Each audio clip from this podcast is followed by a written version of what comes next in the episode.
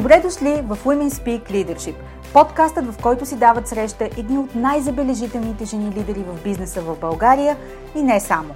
Аз съм Анета Савова, екзекутив коуч, ментор, лектор и автор на книгата Жената, която създадох – личният път на женското лидерство. Обичам да водя дълбоки и смислени разговори с жени визионери и стратези, които задават нов тон в лидерството, бизнес успеха и управлението на промяната – Обичам да мисля различно в мащаб, да изследвам неконвенционалните решения, продукт на смели идеи и да съпровождам моите клиенти в преоткриването на тяхното следващо ниво отвъд установените норми и статукво. Слушайте нашите мастер-класове тук в подкаста и черпете вдъхновение от личния свят и уроците по пътя, споделени с менторска откровеност за вас. Женската сила в бизнеса е в лидерството, така че да започваме!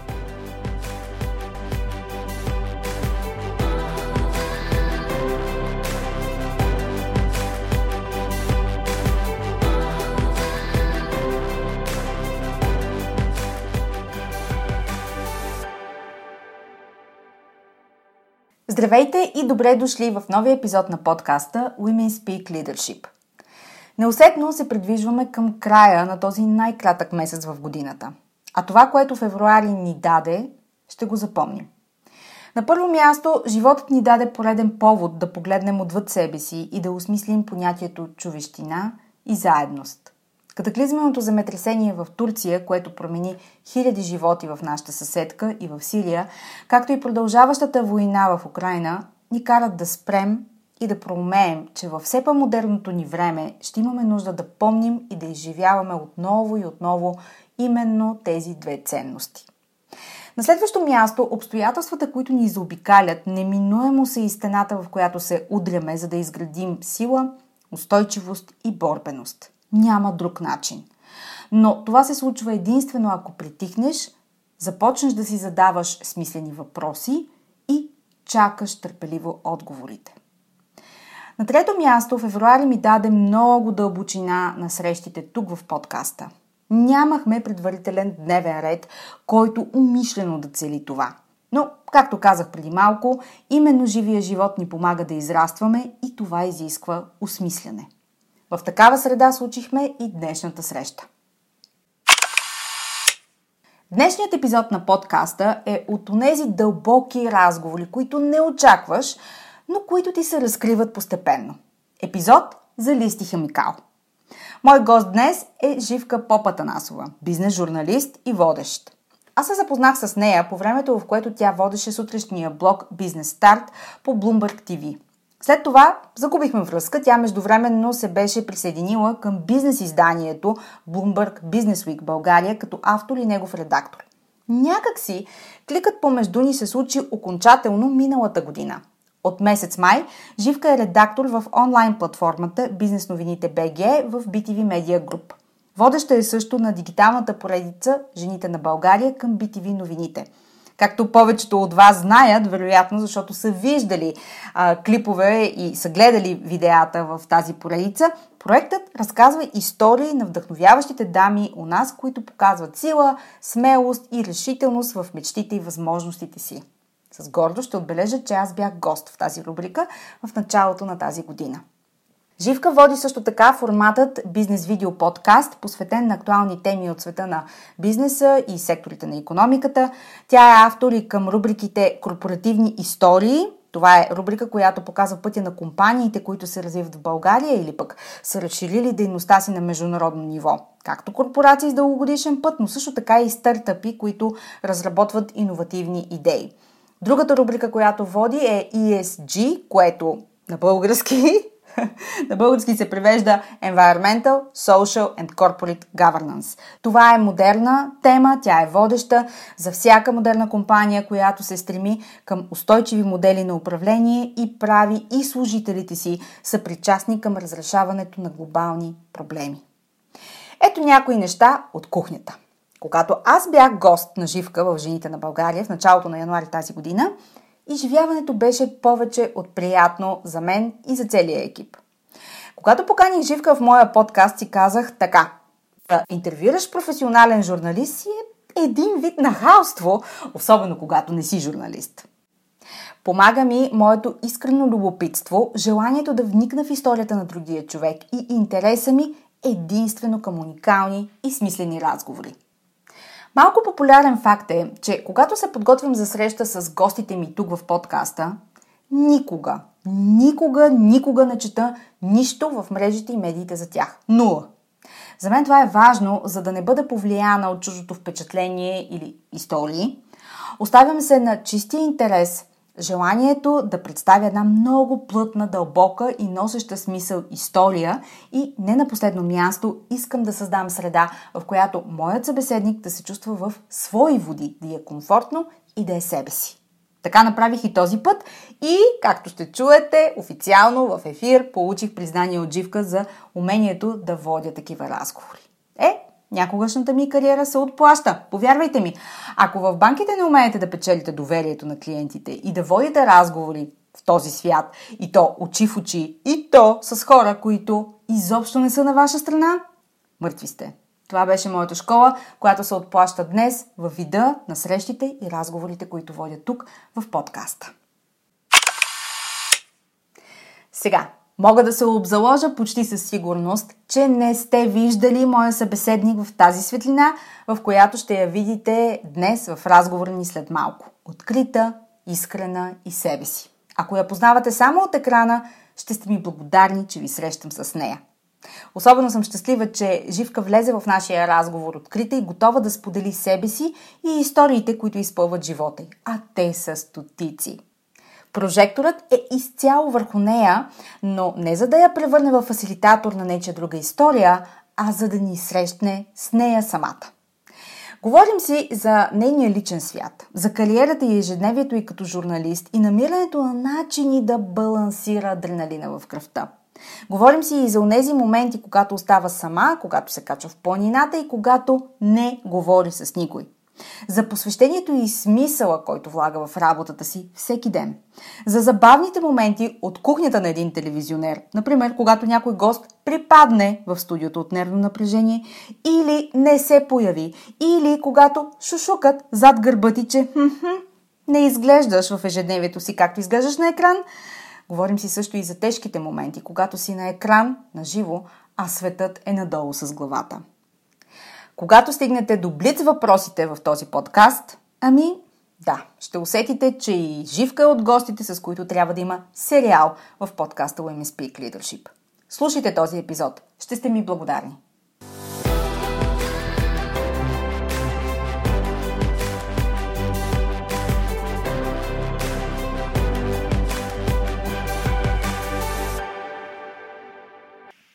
Живка, добре дошла в подкаста за жените лидери в бизнеса Women Speak Leadership. Здравей, Анета, много ти благодаря за поканата и за мен е огромно удоволствие, че вече съм част от а, твоя подкаст. Знаеш ли, за мен винаги е вълнуващо да посрещам гости като теб, които ще бъдат поставени от обратната страна на микрофона, несвойствената страна за тях. Как се чувстваш да бъдеш от другата страна на микрофона? Ти да бъдеш интервюираната? Признавам си, че е малко странно и това определено не е типичната ми среда, но не мога да кажа, че ми е некомфортно. Напротив, чувствам се много добре. За мен самата е преживяване, колкото и да изглежда странно отстрани. Аз в момента го приемам по-скоро като предизвикателство, с идеята, че винаги съм била от другата страна на микрофон и едно е да задаваш въпроси и да очакваш отговори, т.е. ти да даваш изцяло доверието на твоя събеседник. Друго е вече, когато ти самия започваш а, да споделяш, да разказваш, да обясняваш и да ти призная, честно в момента разбирам колко е трудно за моите събеседници да бъдат от другата страна. Много често ми се случва да ми казват, ма може ли така в началото малко бекграунд, малко да си поговорим, съвсем малко да, съм, да се успокоим. И е било а, винаги така нетипично, с кое толкова те плаша или пък е страшно, че си в момента пред камерата а, или пък на микрофона, но разбирам, че си има основания за притеснение. А, веднага хващам последните ти думи и искам да те попитам, не знам дали си спомняш, в, тъй като ние с теб се познаваме по-отдавна, аз съм била твой гост и в други предавания, където ти си ме интервюрала. Не знам дали си спомняш, може би, едни от първите и най-ранни предавания, в които съм идвала при теб, че аз също много ти говорих в минутите преди да включите камери и да започнете а, да предавате. Хем, нали, това са предавания на живо. Така че мисля, че хората, които застават пред камера, наистина имат нужда да си поговорят с интервюращия ги преди това, за да могат да се отпуснат, да почувстват атмосферата, да създадат а, близост дори с, а, в твоя случай, журналиста, да го спечелят на своя страна за да може, когато светне камерата и започне прякото излъчване или пък записа, да се чувстваме в обувките ти. А теб сега тази ситуация, в която си от другата страна на микрофона, влизайки в обувките на, твои гости, прави ли те по-съпричастна към изживяванията им, може би, вероятно и притесненията, които те имат? Разбира се, че ме прави по-съпричастна. даже веднага мога да ти споделя, че във всеки един мой разговор през годините абсолютно винаги се поставям на мястото на човека от среща и влизам в неговите обувки с идеята, че ти трябва да разбираш същността на личността, която стои до теб и срещу теб. И си давам сметка, че в момента, в който влизаш в студиото и виждаш няколко камери и осъзнаваш, че минути по-късно те ще светят прожекторите върху теб, а, това за някои хора, между другото, е голям шок. Имала съм случаи в а, телевизията, в която съм била дълги години водеща, на хора, които им приглушава и стават, просто и си тръгват. Един единствен случай е било за годините. А, няма как да се сърдиш в такива моменти на човека, защото ти си даваш сметка, че не всеки може да излезе пред камера и да се чувства комфортно. А, аз самата, в продължение на години, а, да кажа, че предаването ми, което започваше в 7.00 сутринта, в момента, в който стане 6.59 и колегата режисьор ми казва, има 60 секунди до началото на ефира, вътрешно започвах да изпитвам притеснение и на моменти ме обливаха студени вълни. Буквално ме обливаше една такава пот, естествено няма как да го видиш това нещо на камерата и на екран, или пък да го усетиш, до момента в който аз не кажа добро утро на зрителите. И когато кажа добро утро, вие сте с а, предаването и това са темите, които ще а, видите в следващите два часа с мен, тогава някакси нещата ставаха много плавни, много естествени, цялото притеснение изчезваше и два часа не ги усещах. За мен винаги времето пред екрана е било м- абсолютно неусетно. Толкова ми е било комфортно и толкова е моята среда, че аз си плувам в мои води, когато съм на екран. Но една единствена минута има винаги преди началото на всяко предаване, която се оставаше лично, само за мен. И това е първият път, в който споделям, че да, човек, който години наред може да води на екран, си запазва правото да се притеснява и най-малкото заради неизвестното. Има и нещо друго. Ти си даваш сметка, че м- си човек, който излизайки да говори пред екран и дори само да задава въпросите, трябва да извадиш най-полезната информация за зрителската аудитория.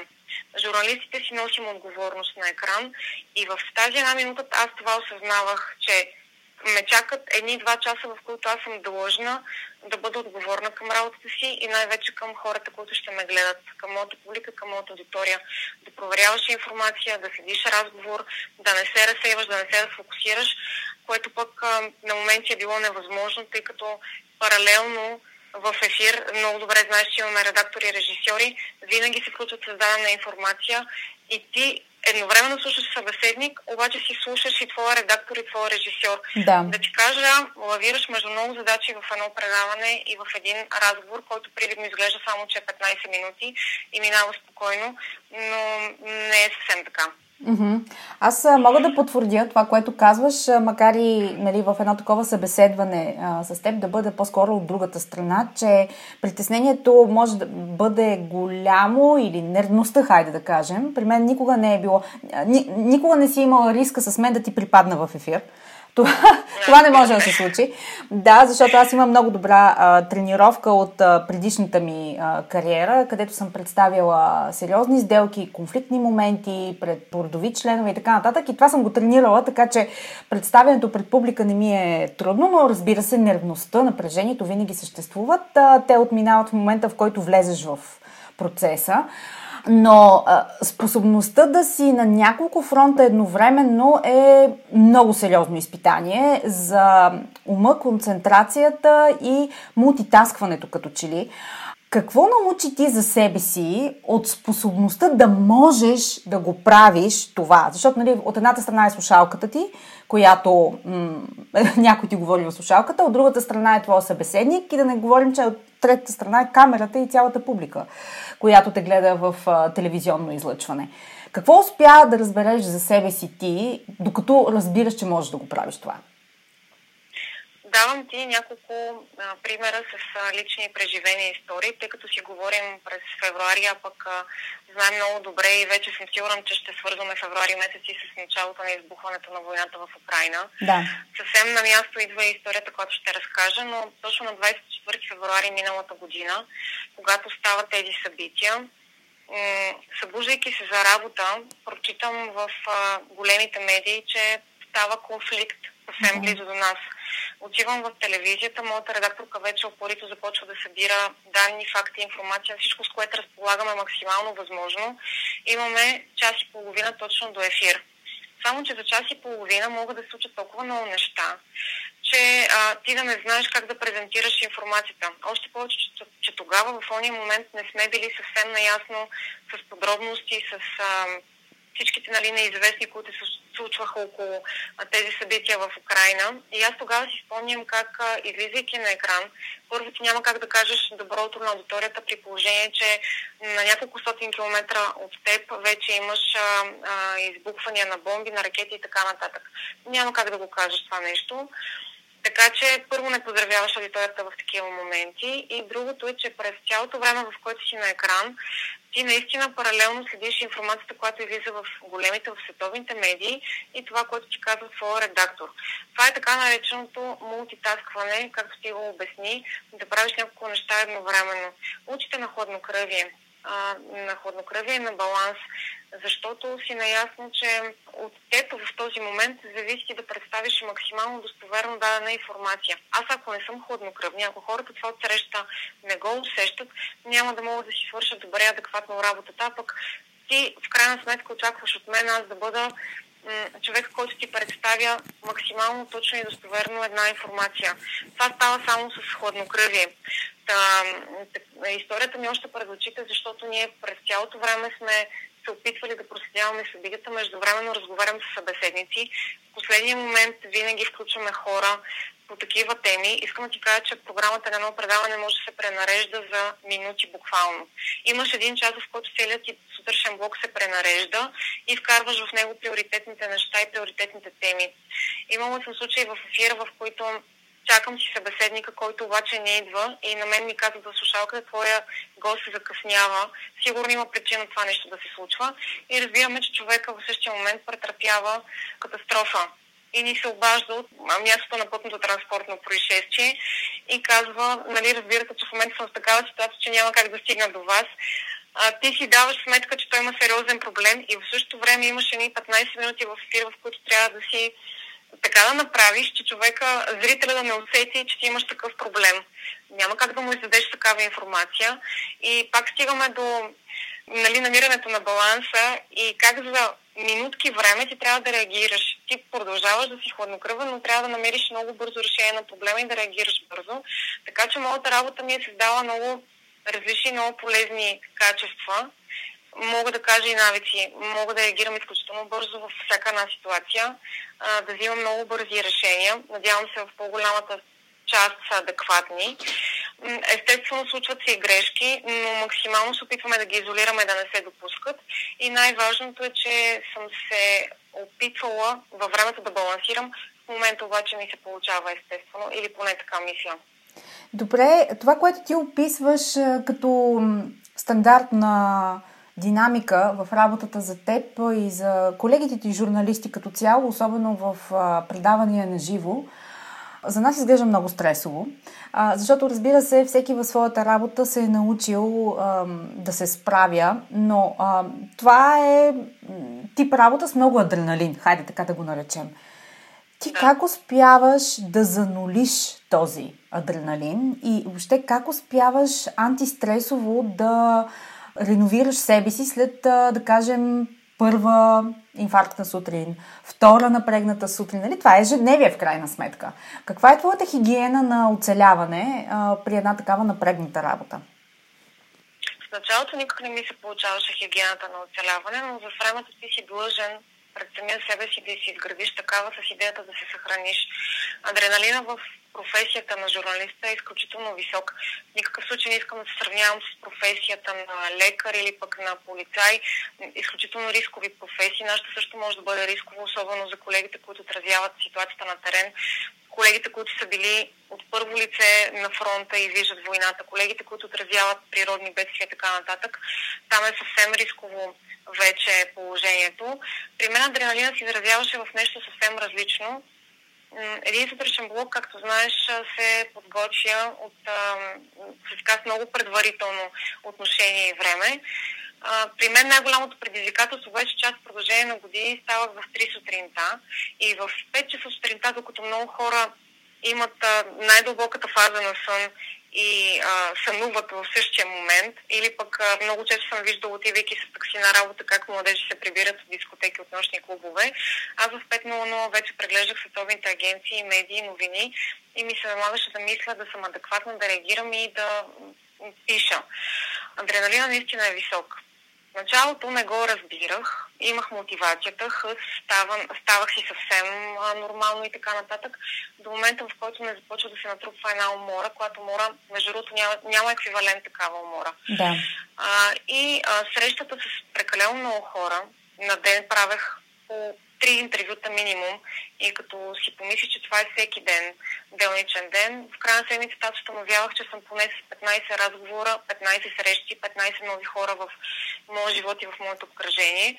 От човек, който е бил изключителен екстроверт, аз съм още такава със сигурност и обичам прекалено много комуникацията и общуването, начина по който се опитвам вече да, си, да, да се възстановявам и да си намирам моя баланс е да се изолирам Mm-hmm. Може да звучи много а, крайно от моя страна, но моментите, които ме съхраняват, са моментите, в които аз съм сама и се изолирам. Даже много често можеш да ме видиш в събота или в неделя абсолютно скрита в къщи или пък а, да пия сама кафе някъде на мое любимо място на... или пък да съм на локация, която ми е вътреш, носи ми вътрешно спокойствие и усещане, но аз в такива моменти предпочитам да съм сама и начина ми да си почивам и да се възстановявам е да няма никакви хора около мен. Да. Може да звучи още по-крайно, като ти кажа, че в а, моето време, това си е лично мое време и така съм го приела, не допускам, а, даже и родителите ми, не, не допускам най-близки приятели, не, не допускам никакви хора с идеята, че аз имам нужда от емоционално, ментално и физическо възстановяване, тъй като менталният стрес и а, емоционален стрес, който имаш на ежедневна база, се отразява накрая на здравето ти на физическо ниво. Категорично. Те са много свързани. Mm-hmm. Знаеш ли, не планирах а, да навлезем в такива дълбини, но ти а, като професионалист ми подложи терен и сега няма как да не те попитам. Не те ли притеснява това, че имайки този механизъм за самосъхранение, който на мен, между другото, ми звучи съвсем нормален. Аз, за разлика от теб, съм интроверт и това да прекарвам време сама ми е обичайното състояние. Но мога да се разпозная в това колко много енергия се влага в комуникацията с различни хора, защото пък аз като работя с а, клиенти, това е нали, аналогично на твоята среща с хора в а, студиото за интервю и, или пък а, събеседници. И това а, изисква много енергия. Енергията трябва да се захранва по някакъв начин, всеки намира начини. Мисълта ми е, че в крайна сметка любимите ни хора обикновено са тези, които са от към а, получаващия край на нашия механизъм за самосъхранение.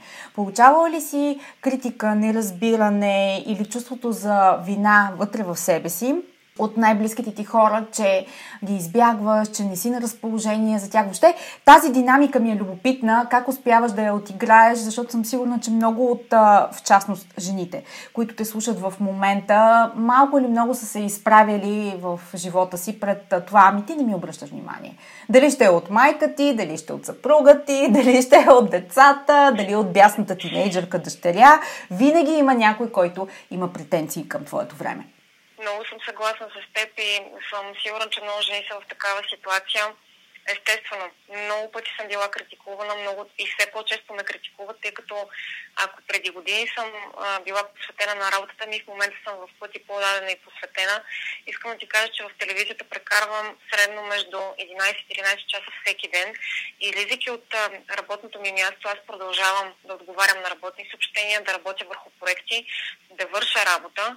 Много приятели а, ме критикуват, че нямам никакво време за тях лично, с което аз между другото не съм съгласна, защото съм си дала сметка, че и малкото време, което ми остава, аз го посвещавам на срещи с близки, с любими хора. Това го получавам най-често като критика от приятелския кръг. Истината е, че от родителите ми никога не съм била критикувана, защото баща ми е лекар, между другото, и то с много тежка специалност лекарска във времето, той това нещо не го знае и сигурно сега ще го чуе за първи път, ама във времето ми правеше впечатление как има способност и способността да се изолира, прибирайки се от работа. Винаги е бил а, доста мълчалив и м- в такива моменти си казвах, добре, как е възможно нали, ние толкова много да си говорим и да искаме ти да интерактуваш с нас и да участваш, да участваш в разговорите, а пък ти да не го правиш. Малко ми е тъжало. Само, че във времето осъзнах, че си има неговия си начин за съхранение и а, това е свързано с работата и с натоварното женение, в което е бил да. системно.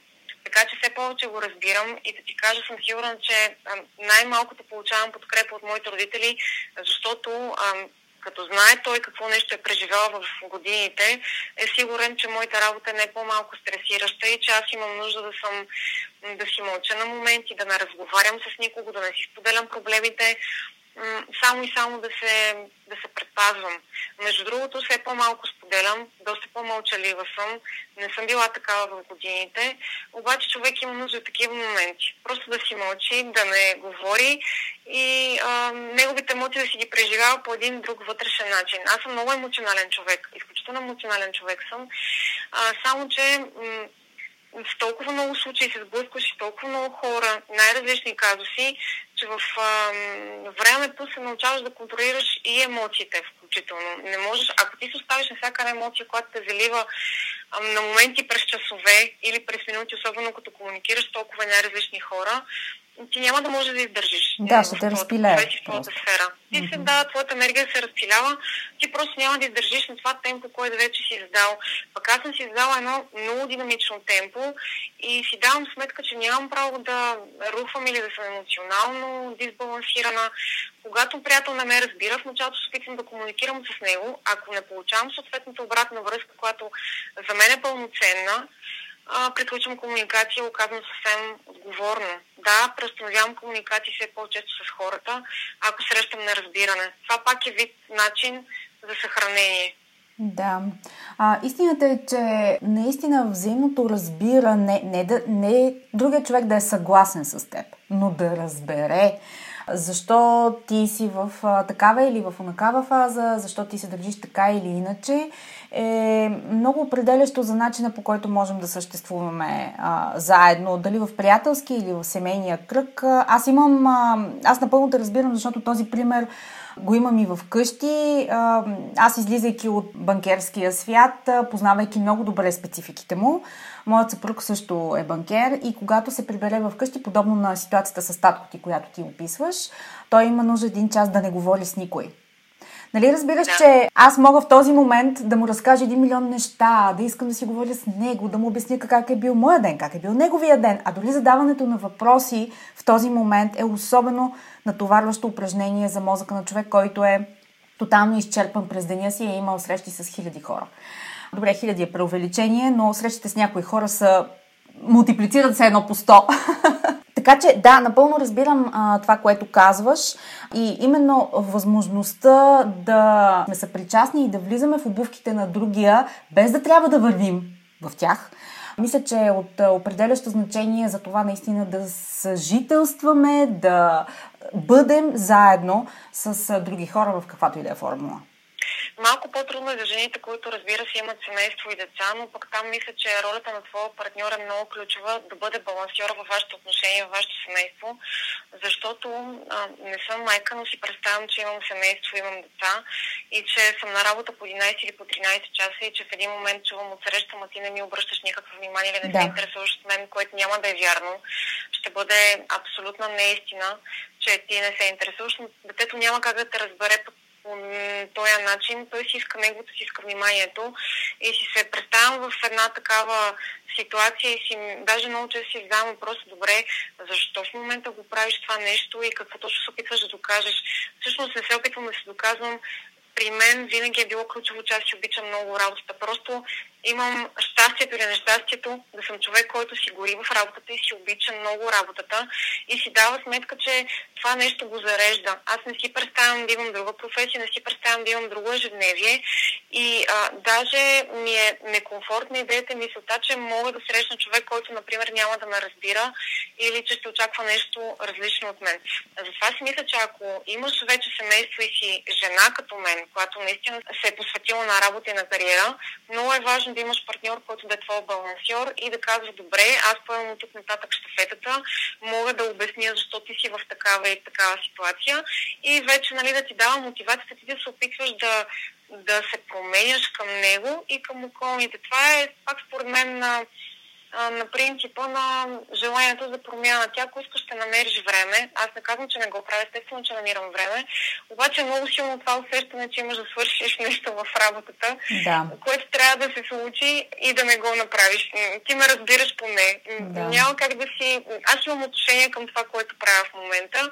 И за мен работното време 10 до 5 не е ключово, не фигурира по никакъв начин в графики в програмата ми професията ми е такава, че мога да се ангажирам и след 5 часа. Моята ангажираност не приключва в офиса и с излизането от телевизията. Да, а, мисля, че на нито един журналист не приключва. Да, а, но да. да, с цикъла информация, който е 24-7, а, но мисля, че все повече всички, да не казвам продължаваме да живеем по този начин, всички ще живеем по този начин и наистина механизмите, които измисляме и са работещи за нас и начина по който ги комуникираме с другите хора, защото нали, всички живеем в общество, не сме сами на планетата, е от ключово значение за, за всеки един от нас. Защото ти, аз пак се връщам към това, което каза ти в началото за постигането на баланс, намирането на начин, да балансираш дали ще бъде в чисто работна среда заради стреса, дали ще бъде в семейна и приятелския кръг за постигането на отношения с хората, дали ще бъде чисто в любовните отношения за намирането на адекватен начин те да се случват.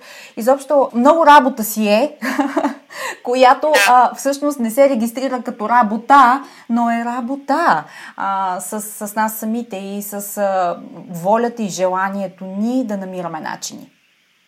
Няма нищо по-сложно от изграждането на отношения, в това съм се убедила. Много по-лесно ми е да запиша три или четири предавания в един ден, отколкото да проведа един разговор и да очаквам от среща непременно, че ще бъда разбрана.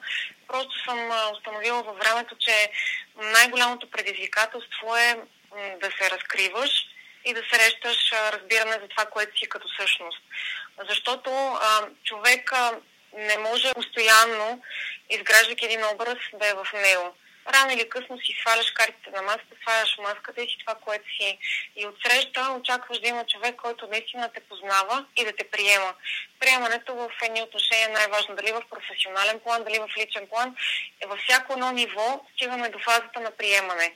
Аз съм такъв и такъв служител, имам тези качества, ти ще ме приемаш ли с тях. Това зависи от срещната страна, също и в личния живот. И пак казвам на всички други нива.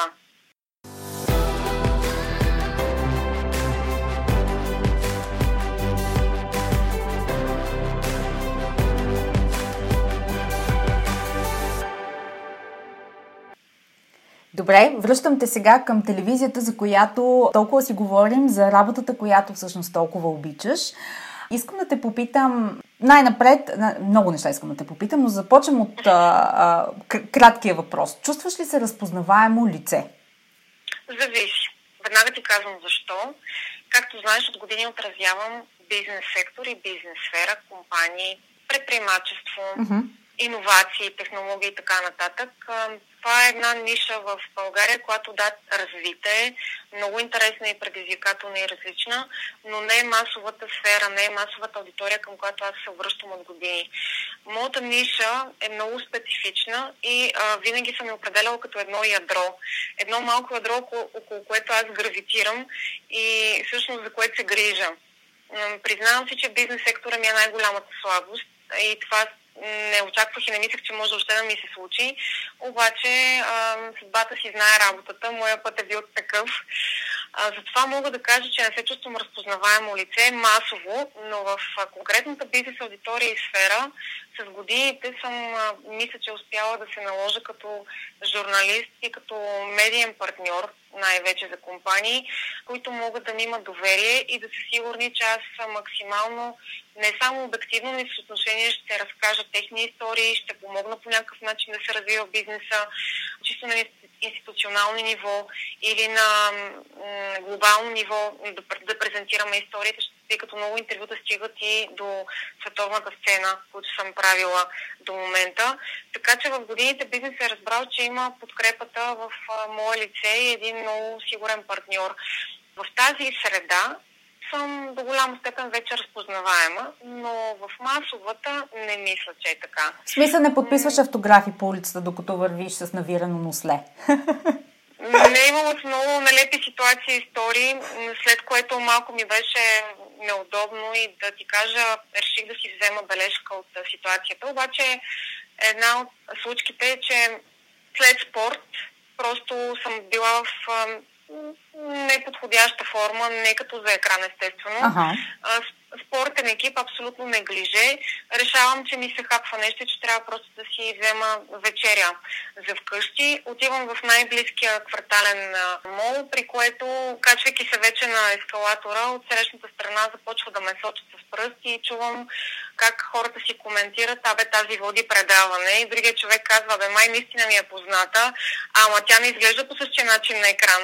А, така ми се, да, така остана ми се запечата в съзнанието тая реплика, че да ти кажа, вече години наред не си позволявам да ме видиш по спортен екип, без направена коса или без а, грим, защото на хората им прави впечатление. Те искат образа, който виждат на екран, дори да, може би са били част от моята бизнес аудитория, малка аудитория, която ме следи да. във времето, но те, тези хора очакват, че когато ти си на екран и изглеждаш по този начин, ти в ежедневието си си по абсолютно същия. Така се събуждаш други... просто. Ти просто се събуждаш в този вид, както си на екран. Да.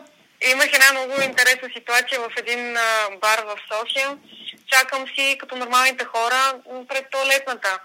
При което едно момиче виждам колко стренчено ме гледа и си казвам, ле, сигурно нещо се случва, косата ли не изглежда добре, нещо има в мели, нямам представа. И като жена се опитва да ми подскаже, да ми даде сигнал. Обаче тя се приближава и ми казва, извинявайте, мога ли само да ви питам нещо, тъй като не съм сигурна дали сте вие, обаче вие водите едно предаване бизнес. Казвам, да, аз съм.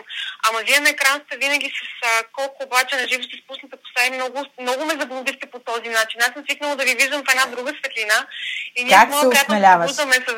Да вкарваш объркване в гражданите. да, да, все повече се случва, между другото, по най-различни локации. Визирам даже и на плаж имах такава история през лятото, нали, на плаж да ме разпознават и да ме питат коя съм и каква съм. Пък аз съм си взела кафе и съм с книга и съм а, си по хавлията на плаж. Най-най-различни ситуации са, обаче реагираш по възможно най-естествения начин и си казваш, да, момичето те познава с скока, ама ти обичаш да си спусната коса, примерно. и на бар не ходиш с скок със сигурност. А, с чувство за насмешка ли ги приемаш или се дразниш а, от недостатъците на публичността? С, а, много се забавлявам. Даже и много естествения начин. Да, реагирам много естествено. А, да, представям си, че аз съм в, а, на тяхно място и че като съм била дете и като виждах а, личности, които разпознаваш само единствено от екран, естествено, че ти става интересно, даже да почва да се вълнуваш, ти си представяш нещо различно като образ, а пък във времето разбираш, че това е най-обикновен, нормален човек и като всички други си има неговите, неговите си моменти, виждаш го в една много различна светлина. Даже съм така и с моите колеги от телевизията вече. Това са лица, които всеки познава от екрана и вижда ежедневно. Само че аз ги познавам в една друга среда. Това са хора, с които си комуникираме на ежедневна база, разказваме си истории, споделяме си да, да. най-различни ситуации, хапваме заедно, пием кафе заедно. И разбираш, че това е най-най-нормален, обикновен, уникален човек, който си има всички други слабости, моменти, емоции, преживявания, страсти, нали, любими неща и така нататък. Но е много интересно. Да, и телевизионерите са хора, моля ви се. Естествено, естествено.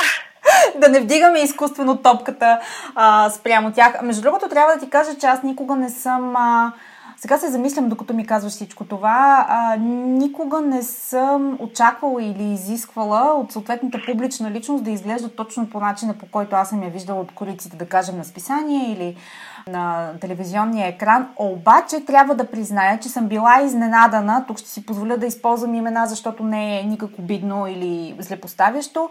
Бях изненадана колко висок е Ники Кънчев всъщност, което от екрана не мога да разбера. Обратното, нямах а, никаква представа а, Цветанка Ризова колко дребничка е всъщност. така че екрана наистина изкривява представата за, за човека и наживо наистина можеш да бъдеш впечатлен в една или друга посока. Но това са плюсовете и минусите на медиите, с които нали, живеем. Ти каза, че средите на бизнеса, технологиите, иновациите са твоя океан, в който а, плуваш комфортно.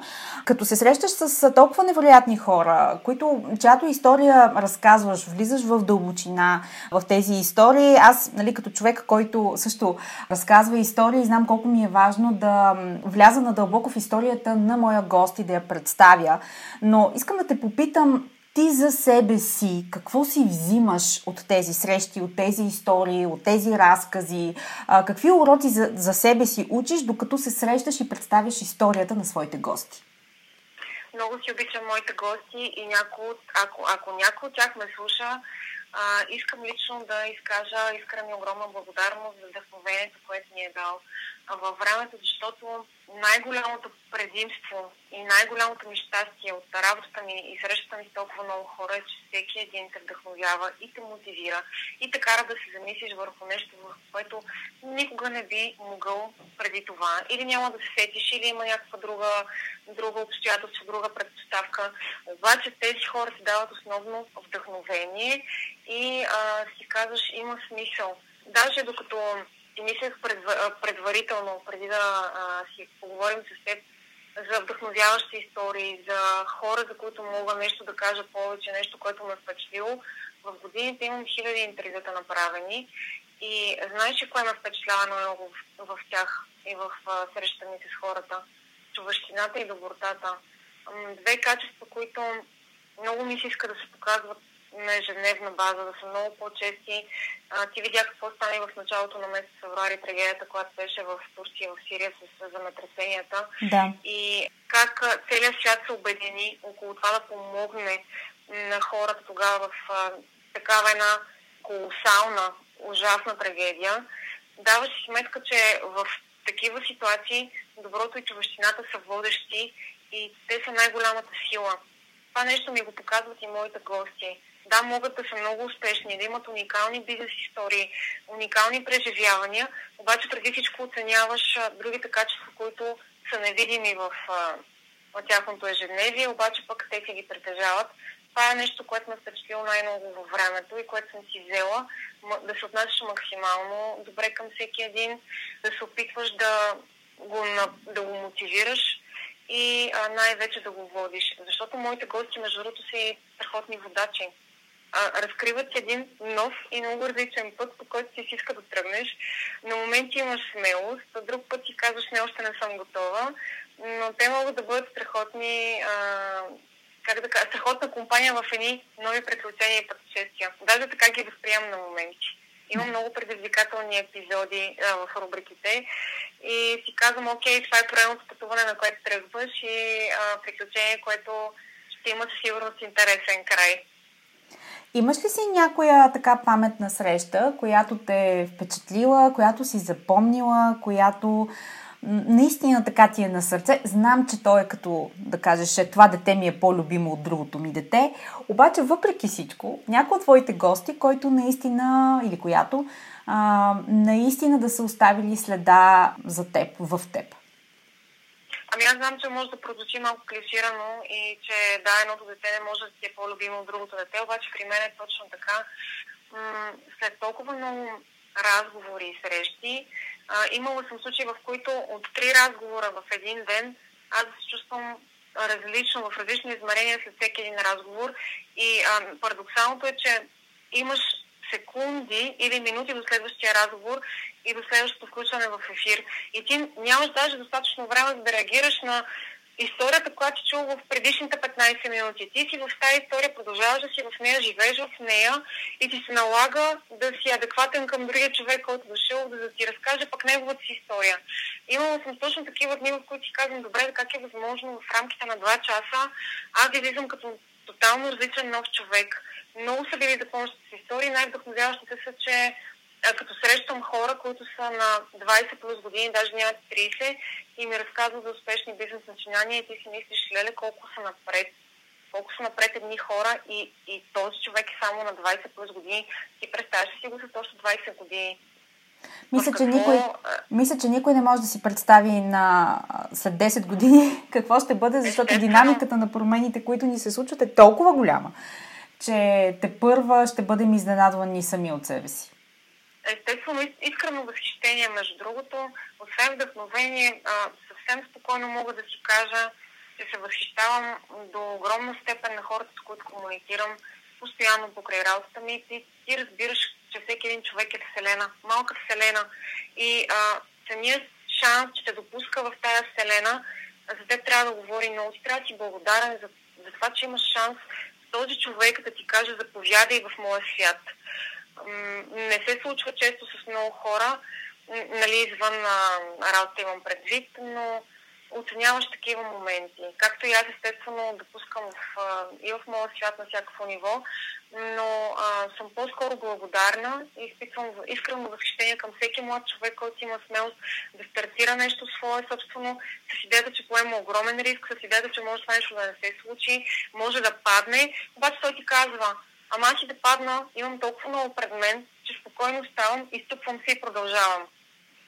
Да, това е менталитет, който мисля, че много от хората в по-горния клас поколение, хайде така да се наречем, теб не те слагам в това поколение, но аз себе си и всички над, над мен е сравнително ново умение, което освояваме on the go, както се казва, защото м- някога провалът, неуспехът бяха осъждани по-скоро, хулени, а, нали, назидателно посрещани, така че много от хората в по-горните поколения трудно приемат провала и трудно си допускат сами себе си да, да, да направят грешка. А, искам да те попитам нещо, много, много ми пари този въпрос. Особено предвид, че социалните мрежи са част от ежедневието ни, медиите като цяло са част от ежедневието ни и знаеш, с появата на социалните мрежи да. като цяло се а, промени материята на обществото ни и а, фалшът, лъскавата опаковка присъстват точно толкова в ежедневието ни, колкото и истината,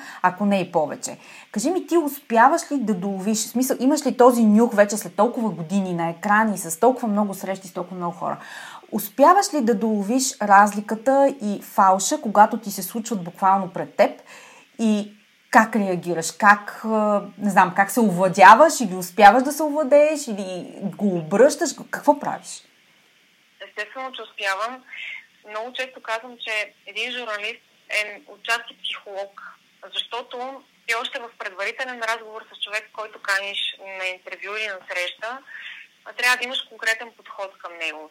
Ти не може да си еднакъв с всеки един човек, тъй като всеки човек е индивидуален, различен и подхода към него съответно е различен и такъв толкова много ми се налага да комуникирам с хората, че вече ги разпознавам за секунди. Ма наистина за секунди. В момента, в който ми кажеш здравей и само те погледна, аз вече имам някаква представа за теб като образ и като а, същност и какво мога да очаквам от теб, което ми е много важно.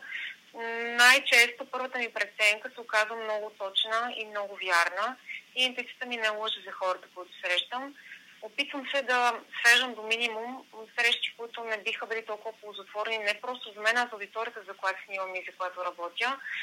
А, но ако ми се случи така, че да имам такъв контакт с, а, да кажем, по-фалшив човек или по-изкуствена личност, запазвам самообладание. Това е първото нещо, което ми се случва и което правя. И между другото, а, му давам шанс. Аз си казвам, добре, а, той може да има такова поведение за неговата аудитория. Много често в социалните мрежи, да не забравяме, има хора, които изграждат имидж, без да са такива изобщо. Да. И а тяхната всъщност да е съвсем различна, те да са в много по-различна светлина, от която ти можеш да си представиш и да ги видиш.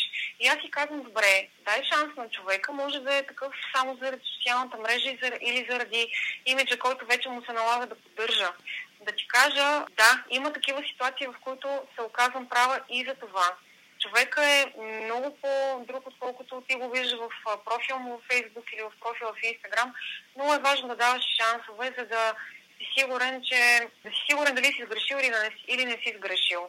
Има и такива ситуации и освен, че залагам на самообладанието, ти казвам, добре, успокой се, започни да си водиш разговори и комуникация с него, за да видиш че можеш да изкараш най-доброто от този човек. От всеки може да изкараш най-доброто, гарантирам. Всеки има много неподозирани качества, много интересни страни, много м- любопитен бекграунд. Намери онова нещо, което да го представи в неговата друга светлина. Така че аудиторията да го разпознае и да си каже, аха, добре, значи наистина има и друга същност. Да, а, между другото, аз винаги обичам да бъда приятно изненадвана от хора за които, да кажем, съм имала едно предубеждение или пък имиджа им оставя някакво конкретно впечатление и след това този човек обръща мнението ми в хубавата посока обаче. Имам и други такива реакции, само че страна на моите събеседници. Много често ми се случва все още, отивайки на снимки с моя екип, ние снимаме така повече хора и сме вече не само добри колеги, но и добри приятели. Отиваме на снимки и виждаш как човек отсреща е с предубеждение към нас. Mm-hmm. С една много негативна а, реакция, с много негативни коментари нали, на моменти да кажат, ама вие журналистите това, ама вие журналистите имате навик да правите това. Аз не казвам нищо в такива ситуации, просто запазвам мълчание, свършваме си нашата работа и в а, края на, на, ця, на целият процес човек от казва, ами знаете ли, аз ви извинявам искрено, защото подходих много негативно към вас, без да си давам сметка, че вие, сте, че вие работите на професионално ниво, че имате подобно отношение и че всъщност а, сте съвсем различни хора. Не сте типичните журналисти. А, казвам, аз разбирам, обаче много грешно се изградила представата за нас във времето и се опитвам да разбивам такива клишета и да, и да кажа на хората, вижте, имат журналисти, които все пак сме дошли, за да ви покажем, да покажем вашата работа, вашата дейност, да не започваме по никакъв начин информацията и да видите, че а, ние служим на обществото. Това е нашата изначална функция. Не знам дали има колеги, които забравят, че мисля ни е все пак да служим на обществото. Аз от самото начало, стъпвайки в телевизията преди години, съм си обещала, че функцията ми като журналист и каузата, с която тръгвам и мисля, с която започвам, във времето няма да бъде променена по никакъв начин. Така че не аз съм човек, който започва с предразсъдъци към събеседник. Все по-вече ми се случва хората, които интервюирам, да започват а, с грешното впечатление за мен, обаче в последствие го променят. А като видят и крайния резултат и казват, добре, надяваме се да има все повече такива журналисти. Да. А, така че аз мисля, че е крайно време и нашите колеги, аудиторията въобще да си показваме основно а, истинската светлина, за да имат повече доверие в нас и хората. Mm-hmm. Доверието е най-важно, винаги е най-важно. Доверието във всяка една сфера, дали, пак казвам, дали в личен живот, дали в професионален, но е важно да си гласуват такова.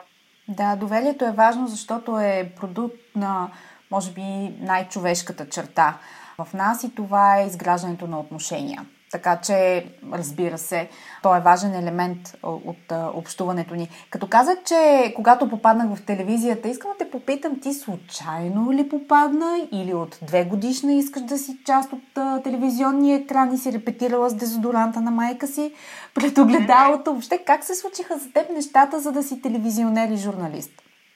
Ами съвсем добре си го даде като пример. Направо си репетирах, репетирах с микрофон. Наистина ли? И, да, Аз иронизирах, обаче ти ме изненада. Измисля такъв микрофон, импровизиран с дезодоранта и с дистанционно, това беше другия вариант. Да. Дистанционно или дезодорант. А, вече в една възраст, мисля, че си била на 9 или на 10, а, моите родители наистина ми купиха за една коледа а, микрофон. Само и само да се вживявам в такава роля. До ден днешен казвам с едно такова много мило чувство, че много обичах да се сипвам момента, в който баща ми сядаше да гледа централната емисия на новини. До ден днешен това си му е ритуал да гледа централната емисия. Да. Обаче аз съсипвах целият процес и заставах пред него с идеята, че съм водеща на новините и че трябва да слуша мен и да гледа мен. А, най-редовно сядах пред огледалото и също си играех, си играех на водеща. Имах един момент, в който си правех вестници сама у дома вадех изрезки от а, истинските вестници и си ги наслагвах а, на мои шаблони, измислях заглавия, играех си на интервюиращ, на водещ с а, децата в квартала, с а, близки, с приятели и така нататък. В един момент участвах вече в училищен вестник. В гимназията съвсем а, се занимавах с такива извънкласни дейности, с писане. Но ако трябва да съм максимално откровена, а да, имах си тефтер, разбира се, и химикал и това са ми били винаги любимите подаръци. До ден днешен ми е много сентиментално човек да ми подари тефтер, ама не корпоративният тефтер, а просто е отишъл специално за мен да, в книжарници, да. забрал ми е тефтер и ми подарява. За мен това е страшно сентиментален подарък или пък с химикалка. Така и не можах да се науча да съм от журналистите, които си водят записки основно на телефони, на таблети, на лаптопи това е нещо, без което не мога и, без което не излизам тефтери химикал. Но най-голямата ми мечта беше да съм лекар. Така и не беше реализирана. Втората ми мечта беше свързана с журналистиката.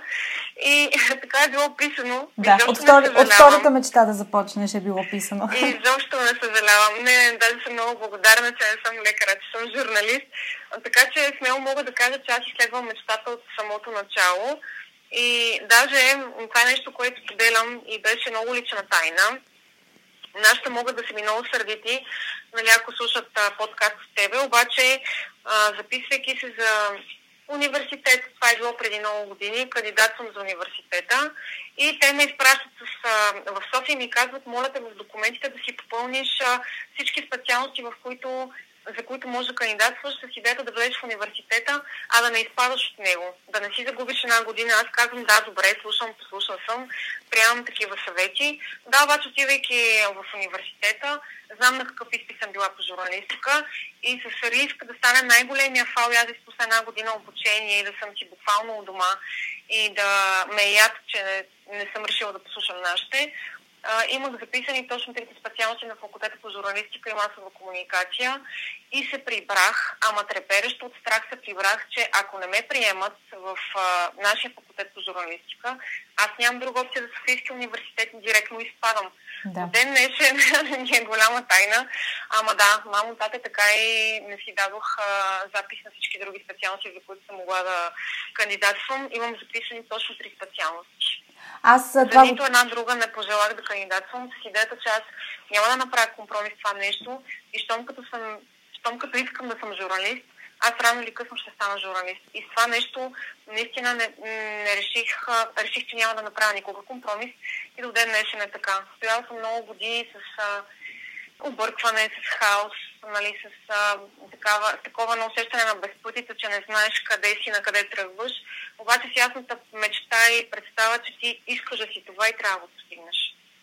Аз точно това чувам. А, вярата в себе си, в своята визия и мечта не означава, че е лесно, не означава, че всичко е ясно и пътя е начертан напред, но някак си, в кавички, нали тук не се вижда, но правя кавички във въздуха, някак си нещата се нареждат по най-добрия начин а, за нас и така е било и за теб. Ами Добре. е било толкова силно желание, че явно Вселената си го подредила сама.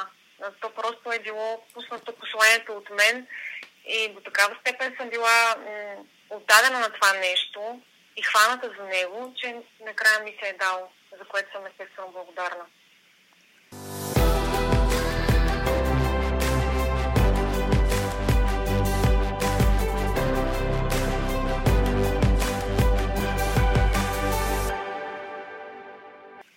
Време е за блиц въпроси. Готова ли си?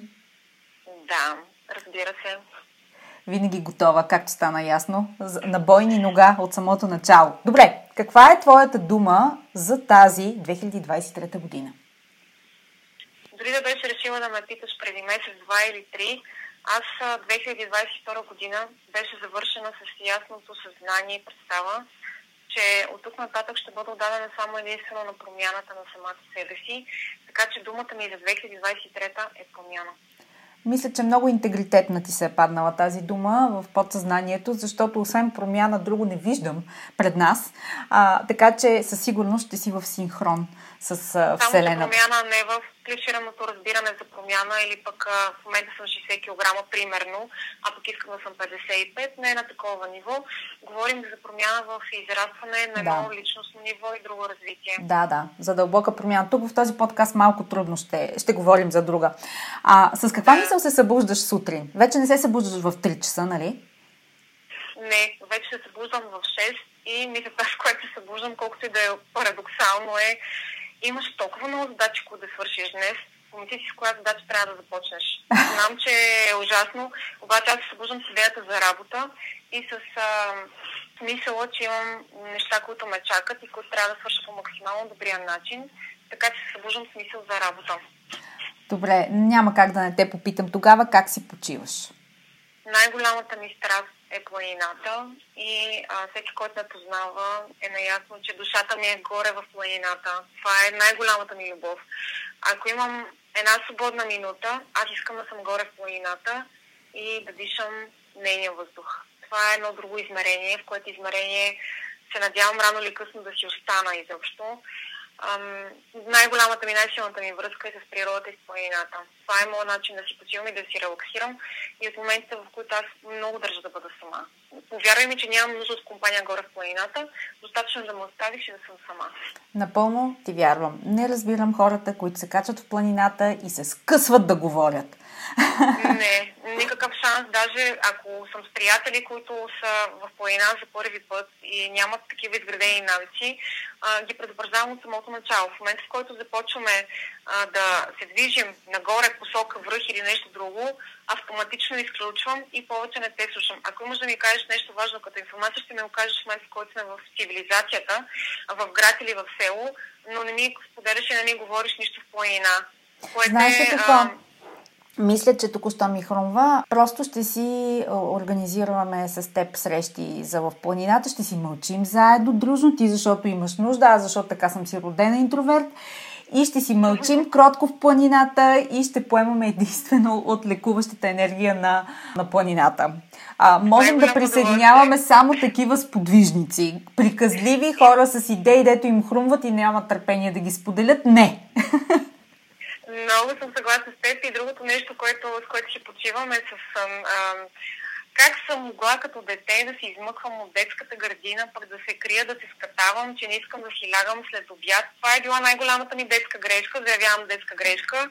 А в момента всяка една свободна секунда за мен е, е инвестиция в сън и в почивка. Обичам да си поспивам, използвам си максимално времето, за да си почивам в къщи и също така много обичам самостоятелното ходене на кино. Аз съм от хората, които а, много често можеш да ги видиш а, в киносалона съвсем сами странички.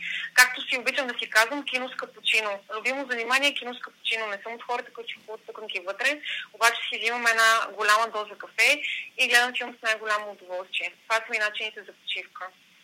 Добре, а като казваш, че си от хората на кино с капучино, какво гледа или пък добре чете а, наскоро, което наистина те размисли, хареса ти, направи ти впечатление и би искала да го споделиш? Последният филм, който съм гледала на кино, признам се, че не съм ходила сигурно от ноември месец в киносалон поради липса на време, но последният филм, който гледах беше, беше биографията на Елвис Пресли и си признавам, че след него съм била толкова разтърсена. Аз си отидох разплакана от киното и си обещах, че скоро няма да ме видиш в киносалон, защото това пък е другото нещо. Обичам филми и книги, които ме разтърсват и ме разплакват и включват възможно най-силните емоции в мен. И последната книга, която съм чела, между другото, беше на Иво Иванов Хроники на болката, защото той изправи един много интересен паралел и си задава един много важен въпрос. Болката трябва да бъде твое отчаяние или трябва да бъде твоя сила? И отговора, разбира се, че трябва да бъде твоя сила.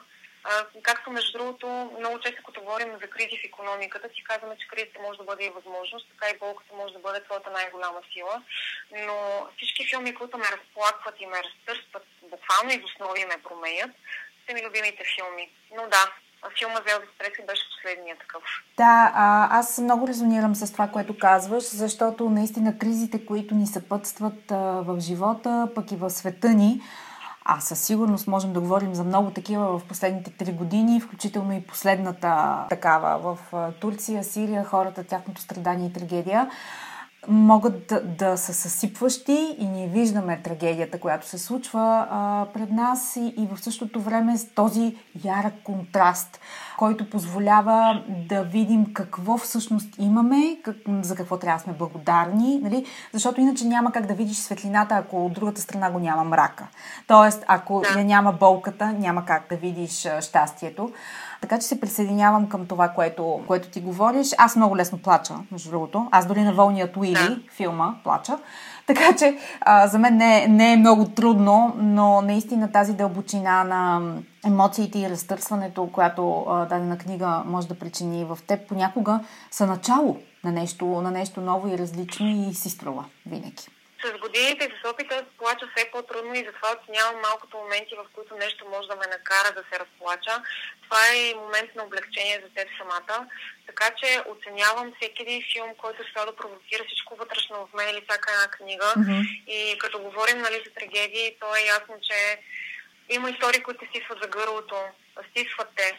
А, в, такива, в такива ситуации си даваш сметка, че ти си една много нищожна причинка в цялата Вселена и че от твоето отношение към нея, от това, което ти излучиш, нали, от добро, от хубава позитивна енергия, зависи ние да имаме много по-голямо успокойчие, много по- как да кажа, много по-смислен живот и много по-смислени моменти. А и ще реферирам към нещо, което казва най-близкия ми човек в живота. Той се надявам да се разпознае, ще се разпознае сигурно, докато слуша подкаста. Но той казва така, без Голгота няма как да има възкресение. Така е. Това е самата истина. Така е. Възкресението става след разпятието. Новия живот се случва тогава. Така е. Няма друг път. Какво не знаем за теб, с което ти би ни изненадала за край на днешната ни среща? За мен не се знае, че съм много, много чувствителен човек, много емоционален. Показвам пред всички хора, показвам сила винаги и характер. Да, имам и такъв естествено но за мен не се знае, че съм много дълбоко емоционален и чувствителен човек. И да, само най-близките ми хора са наясни, че никога не ми предлагаш сирена, като ме каниш на гости, вечни продукти. Аз такива не обичам и не консумирам в никакъв случай. А, не се знае, че не може да си представи, че обичам много повече планина, отколкото море, например. А, не се знае, че имам такива ситуации, в които се, просто се прибирам у дома и да кажем един час гледам в една точка на абсолютно тъмна стая, без светлина, без нищо, без никакви други дразнители. Тоест, а, за мен човек може да предположи, че аз съм най-големия купунджин, най-големия екстроверт и душата на компанията. Обаче аз съм а, и човек, който наистина може много да се, много може да се свива в себе си. Е, вече всички знаем. Да, ама вече го издадох. Така е. А, Живка, беше ми толкова приятно да бъдеш гост при мен. Това е, може би, един от най-най-най-приятните разговори, които съм правила в подкаста, с ясната оговорка, че няма по-любимо дете за никоя майка. Благодаря ти, че беше мой гост. Аз ти благодаря за поканата и за мен беше много интересно предизвикателство, тъй като споделих доста лични неща и мислех, че няма да ми е лесно да се отпусна, обаче ти предразполагаш, много предразполагаш и си страхотен водещ. благодаря ти, казано от устата на журналист. Моля, моля приемам, го, приемам го като професионален кредибилитет. Благодаря ти. До скоро!